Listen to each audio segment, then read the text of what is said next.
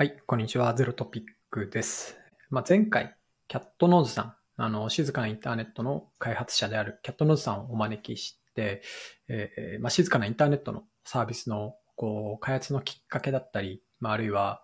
えー今後ですね、どうなっていくかっていうところについて、まあ、一緒にお話しさせていただいたんですけども、まあ、普段、こう、事業と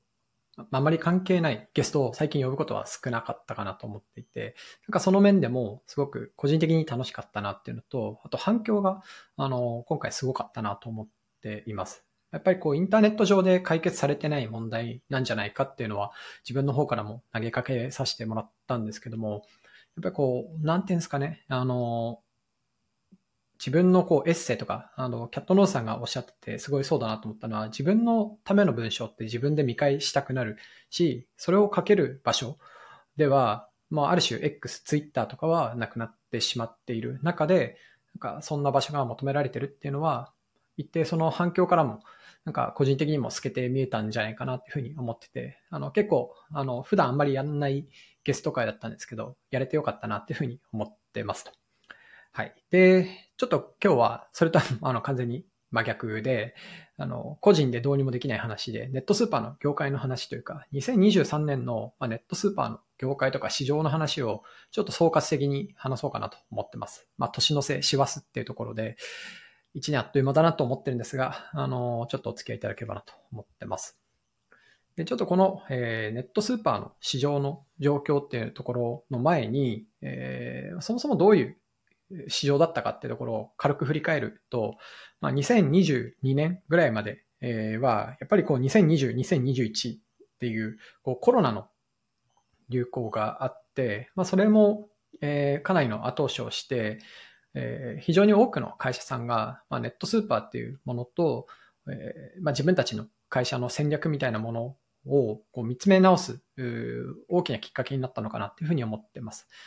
その結果として、あの、ネットスーパーを開始されるこう小売さんが非常に増えたなっていうところだったり、あるいはこれまでやられてた小売さんでも、あの、事業としてやっぱり本格的にこれを継続的かつ、まあ、サステナブルというか、あの、ちゃんと利益が出る形、かつ、まあ、事業なんでスケールできる形をどうしていくのかっていうのの模索が本格的にこう始まったのが、もう過去の、えー2020、21、22っていう、なんか3年間だったかなというふうに思ってます。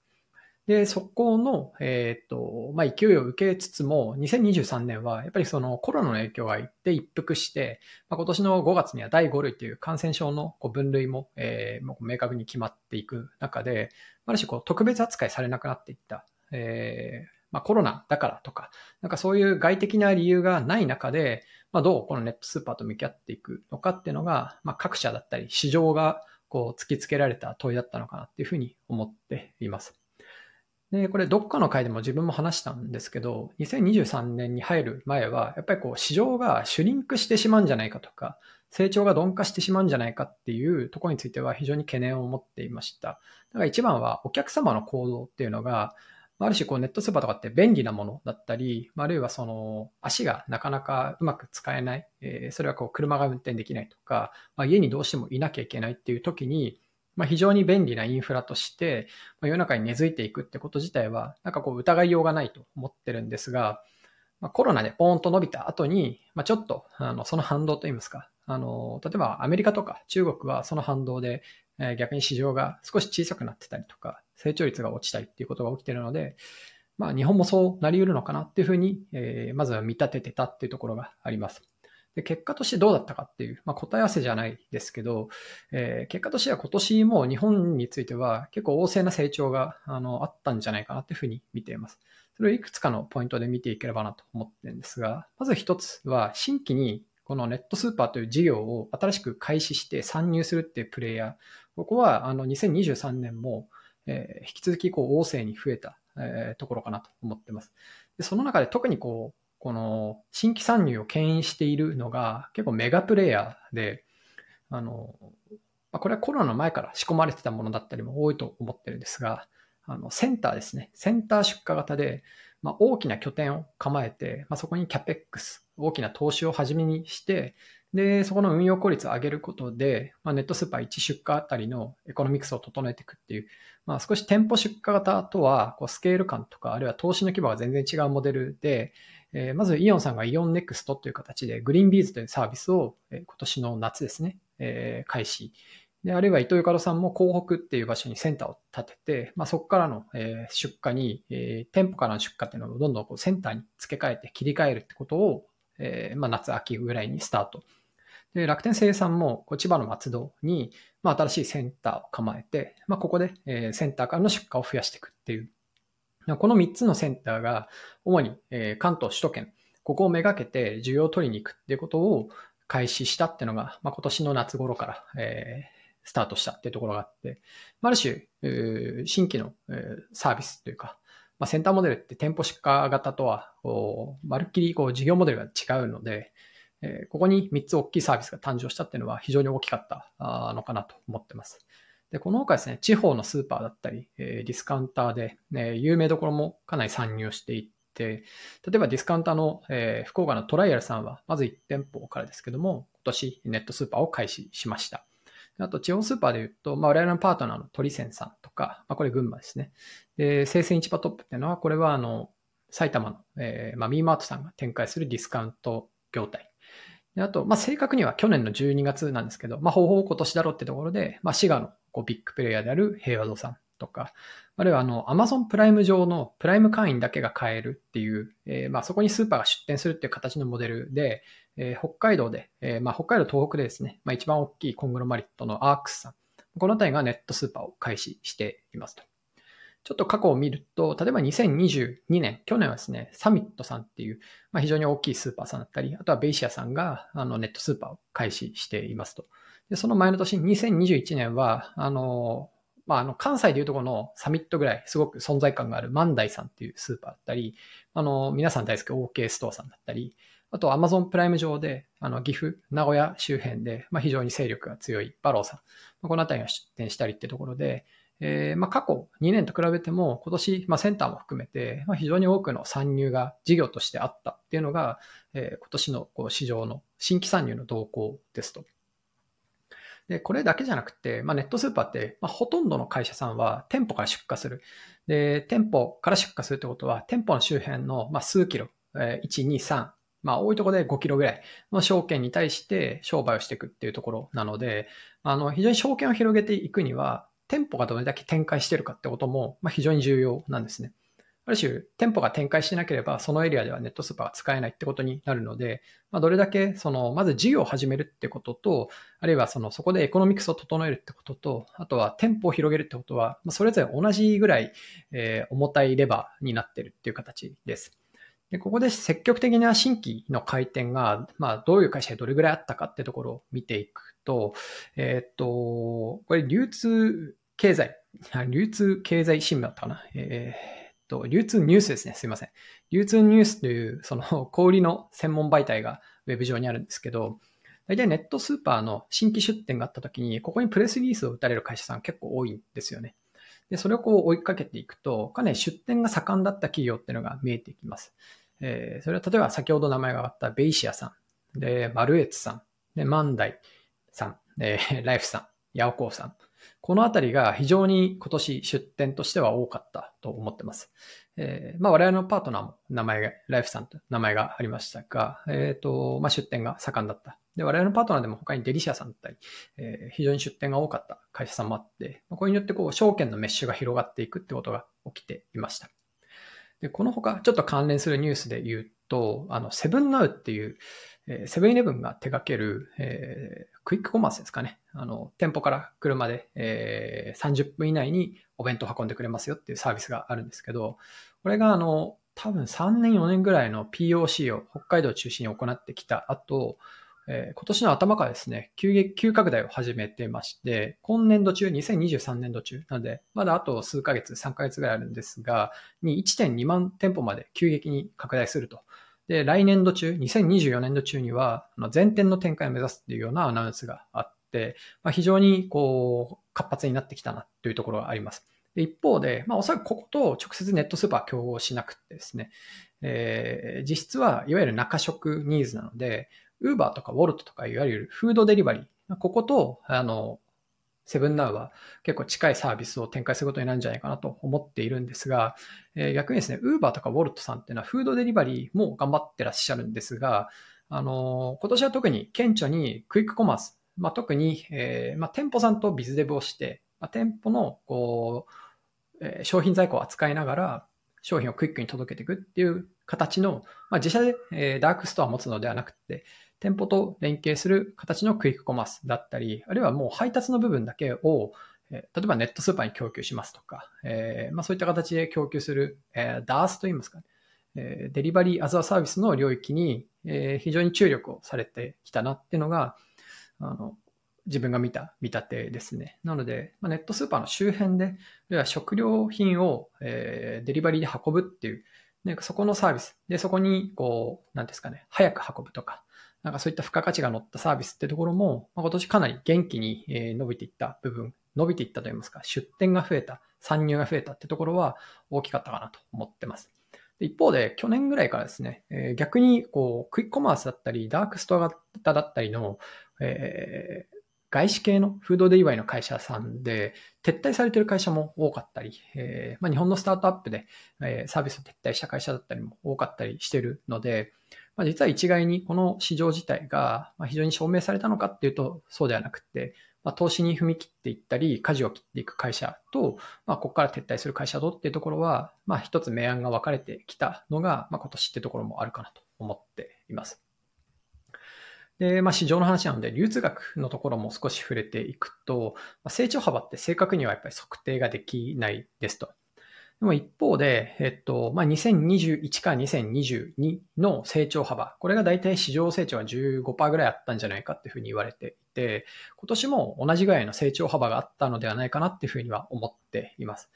でざっくりこう3000億円ぐらいの市場なので、まあ、300から400億円ぐらいの市場のこうかさ増しがあったんじゃないかなっていうふうに、え個人的にはこのネットスーパーの業界に対して思ってます。で、これもプラスとマイナスの2つの要因でできてるかなと思っていまして、えー、1つは、プラスの要因としては、まあ、あの、まさにグリーンビーンズだったり、まあ、センター出荷型のネットスーパーの開始によって、えー、需要が、えー、移動したものもあれば、まあ、新しく創出された分もあって、グリーンビーンズさんはおそらく新しく創出してるんですよね。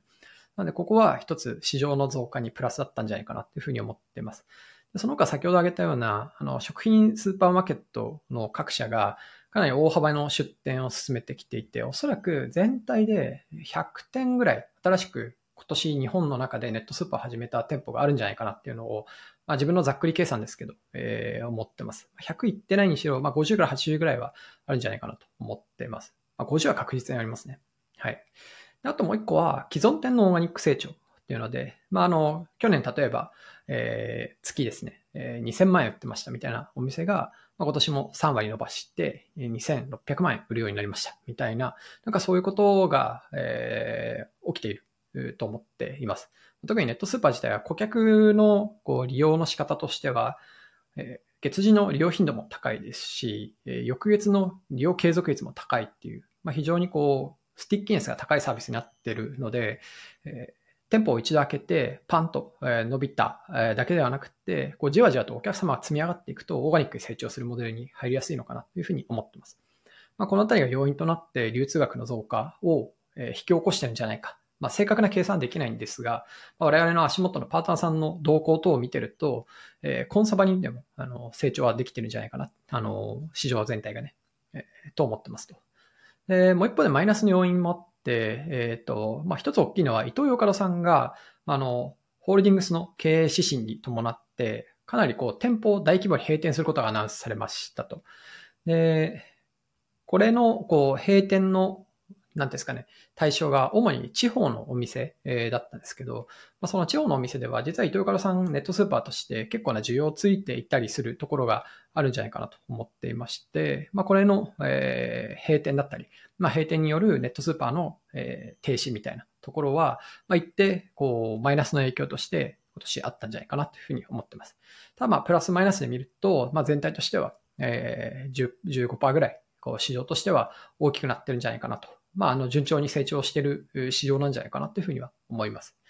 まあ、これあの、スタートアップとしてはね、例えばメルカリさんみたいになんか、こう、毎年何倍みたいな成長がある方が、まあ、ある種、すごく戦いやすいというか、燃えやすい環境だと思うんですけど、まあ、そうではない。こう、やっぱコマースの領域って、まあ、毎年少しずつ伸びていくけど、すごい長期で見たときに複利が効くっていう、なんかそういうサービスの性質があるかなと思っていますと。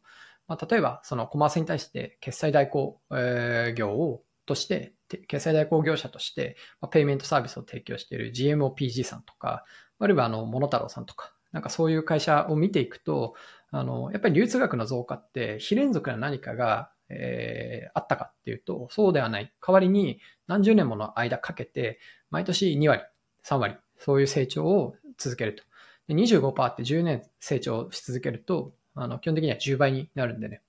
なんかそういう成長をちゃんと積み重ねるっていう、複利を効かせていくってところが、まあ、コマースの領域では重要かなと思っていて、なんか自分たちも、あの、そういう成長の仕方が必要だっていうふうに、えー、まあ、経営者としては認識をしていますと。で、最後が2024年度の展望みたいなところを話せればなと思っていますと。まあ、3つぐらい大きいテーマをちょっと予想的に書いてるんですけど、えー、1つ目が、まあ、あの、センターですと。センターが本格稼働するっていうのは、あの、来年になるかなっていうふうに思っています。まあ、今年、あの、センターを開けているものの、まあ、少しずつ需要をつけて、まあ、その需要をさばくオペレーションがちゃんと回るかとか、オペレーションをこう、半分ぐらい機械で回してたりするので、それがしっかり機械化によって効率が出てるかとか、あるいはミスがないかとか、そういうオペレーションをしっかりチェックしていきながら、あの、どっかのタイミングで需要をボンとつけに行くっていう、まあ、あの、強いマーケティングをしに行くっていうフェーズに入る。えー、まあ、それが常だと思うんですけども、やっぱり今年がテストフェーズだとすると、来年マーケティングフェーズに、ね、各センターが入っていくんじゃないかなと思っていて、まあ、まさにこの先ほどお話ししたグリーンビーズ、IY 広北で、えー、楽天製の松戸って、まあ3つともこう東京のこう食需要を取りに行く、えーまあ、そのためのセンターだと思っているので、まあ、ここはかなりマーケティングの戦争が強くなるんじゃないかなというふうに思っています。で、こうやってセンター出荷型がものすごくマーケティングをしていったときに、あの、個人的な問いとしては、店舗出荷型と顧客体験とか、こう、ブランドとか、なんかそういった面で、どちらかに大きく支持が傾くことがあるのかとか、あるいは、例えば、こう、首都圏でどこかのお店のネットスーパーを使っていて、すごくロイヤリティが高い方が、何らかの理由でセンターに移っていくっていうことが、こう、雪崩のように起きる、まあそういうことがあり得るのか。なんかそのあたりがすごく気になっているポイントで、しっかりこう検証というか、あの、緻密にマーケットリサーチしていきたいなっていうところは思っています。でその一つのキーが品揃え戦争になるかなと思っていて、まあ、店舗出荷型はやっぱりこうお店のものをしっかり変えるってところが一つ、あの、まあ、サービスのキーポイントだなと思ってですね。あのお店、いつも使ってるあのお店にあるあれを買いたい。それがネットでできる。配達してもらえる。はありがたい。なんかそういったところが基本的な体験の根幹になっていると思うんですが、センター出荷型の場合、そこで買い物をオフラインでするってことはないので、まあ、見えないものを買うと。で見えないものを買うんですが、センターはセンターならではの、こう、EC に特化した品揃えをしやすいだったり、あとは拠点が1個しかないので、100何個あるってわけじゃないので、その1個の拠点をしっかり研ぎ澄ますことができると、あの、かなりサービスの体験っていうのは上げやすいっていう、なんかサプライ側のこう課題がいくつか解かれるっていうことがあります。ってなった時に、まあ、どっちの方がお客様が望む品揃えとかサービスができるのかってところは一つポイントになってくるかなと思っていて、まあ、ここもこうセンター型が成熟するにつれて、まあ、どういう競争形態になっていくのかっていうのは結構こうセンシティビティが高いなと、あのしっかりあの見ていきたいなっていうふうに思ってますと。で、関連してなんですけど、二つ目、大きいテーマとしては、こうネットスーパー専用の商品っていうのが、まあ、これから増えていくだろうっていうふうに思っていて、まあ、来年がまず、えー、そういうものがデビューしていく段階になるんじゃないかなと思ってます。あの、過去ですとネットスーパーこうお店と同じ価格で安いとか、なのに届けてもらえるっていう、なんかそういう機能的な訴求から、やっぱりネットスーパーの特徴っていくつか分かってきたものがあって、そこに特化した商品とか、まあデリバリーによってこう独自の価値を提供していくっていうところに、こう、事業とか、あの、産業自体がフェーズを変えていく段階にあるなと思ってるんですね。で特にこれよくパートナーの経営者の方ともお話しするんですけども、ネットスーパーって要はコールドチェーン、ラストワンマイルコールドチェーンですと。こう、スーパーってお店に入ってくるまで、もうしっかりと温度管理をしていって、で、最後にお店に並ぶという流れがあるんですけども、ネットスーパーはそれを家の前まで、えー、っと、しっかり温度管理をしたものが並ぶっていうので、実はお店に買いに来るよりも鮮度が良かったり、温度管理がしっかり続くってところは強いメリットになります。でこのメリットを、え、っと一番恩恵として受けやすい商材は何かっていうと、まあ、個人的には冷凍食品かなと思っていますと。まあ、冷凍食品って、あの、日本の中でも結構技術革新が進み続けてるところで、あの、お刺身とかも冷凍の方が美味しいっていう世界観だったり、あるいは、えー、まあ、スーパーのね、あの、冷凍の食品の売り場とか行くと、割と NB というか、味の素の餃子とか、なんかそういうものがこう目立ちますけども、えー、本質的にこうネットスーパーで売れる冷凍の食品って何なんだろうっていうのを考えていくと、まあ、もっとあっていいんじゃないかなっていうふうに思うんですね。例えばあの自分は小麦が食べれないアレルギーなんですけど、米粉でできた餃子とか、なんかそういうものが商品としてネットスーパー専用でってなったら、もうネットスーパーを使う理由になるなと思ってるんですね。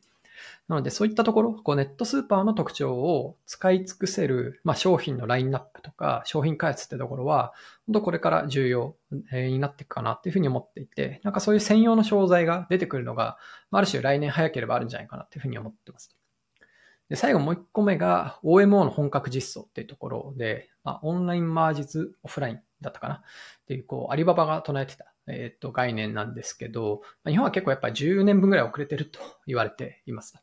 あ、それは、あの、いわゆるオフラインのデータ、ポイントとかマーケティングデータと、ネットスーパーのオンラインのデータっていうのがかなり素になってしまっていて、接続が結構難しかったり、あるいは、こう、クラウド化されてないとか、API 化されてないとか、分析がしやすい状況にないとかっていう状態で、あんまりこう、そこが密になっているサービスっていうのは、今あまり見ないです。まあ、楽天声優さんぐらいかな。なんですけど、こう、まずは、えっ、と、ここの一歩目っていうのを、ネットスーパーのこう、なんですかね、存在感が増えていくにつれて、やる意義が増えていくので、えー、そろそろ動いていくんじゃないかなっていうふうに思ってます。で、まずはデータの統合、ID の統合、このあたりが重要かなと思っていて、最終的に OMO をやることの本質的な価値って何かっていうと、なんか自分は個人的には CRM だと思ってます。えー、まあ、一人のお客様を、まあ、オン、オフ、どちらでも観測して、まあ、適切なタイミングで、まあ、商品だったり、あるいは購入機会そのものっていうのを推薦できる。なんかそれが CRM だと思っていて、まあなんかこれができるようになると、まあ、よりお客様のこう、かゆいところに手が届くというか、なんか、そういう買い買い物体験を提供できるようになるんじゃないかなと思っていますし、あとは、こう、スーパーで利益を上げていくときに、まあ、粗利上げるのって結構大変だったり、単価上げるのってすごい大変だったりするんですよね。でもそれをオンオフ両方見て、えっと、適切な CRM できるようになると、単価を上げる大きいツールになっていくんじゃないかなと思ってます。例えば、毎月平均して1万2000から1万4000円ぐらい買ってくださってるお客様が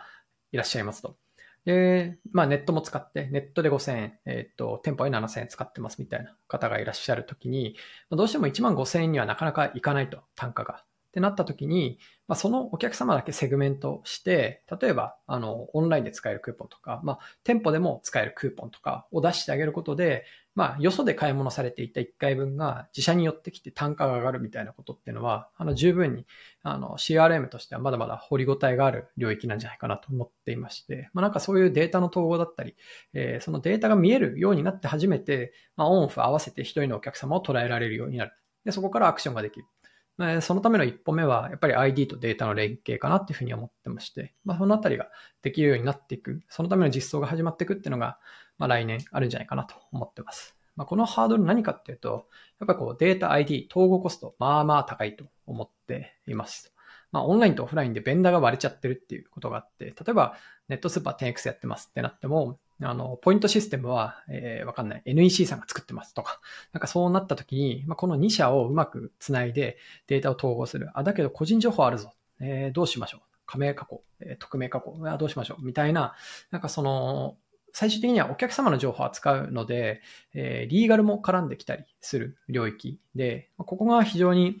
今のところ、あの、日本のあのデータ統合だったりの、まあ、大きいハードルになり得るポイントかなと思ってますが、まあ、こういったレギュレーションはいずれにせよ誰かが突破しなきゃいけないと思っているので、まあ、レギュレーションを守りつつ、まあ、どうやってこう利便性を作っていくかっていうのは、まあ、ある種チャレンジであるかなと思ってます。というので、まあ、このあたりがありつつ、引き続きネットスーパーについては、このマーケティングの戦争が来年入っていくと思うので、そうすると嫌が王でも、こう、その周辺にいらっしゃる食品スーパーも含めて、あの、需要をしっかり問いに行くってところに、まあ、全社がこう傾いていかなきゃいけない。で、来年はもしかすると今年よりも大きい、その市場の成長っていうのは作れる。なんかそういうタイミングになるのかもなっていうのに、えー、まあ、個人的にはちょっと楽しみにしていたりします。はい。ということで、えー、っと、ざっと、えー、今年の振り返りと、来年の展望という形で、まあ、あのネットスーパーについて25分ぐらい話してきました。あの、あまりネットスーパーに興味ある方はそんなにいない、まあ地味な領域かもしれないですけども、まあ、結構こう、社会のインフラを作ってる感がすごくあって、なんかそれ自体は、あの、僕らとしてもやりがいとしてやれてる部分かなと思ってます。はい。ということで、えー、今回そんなとこですかね。ありがとうございました。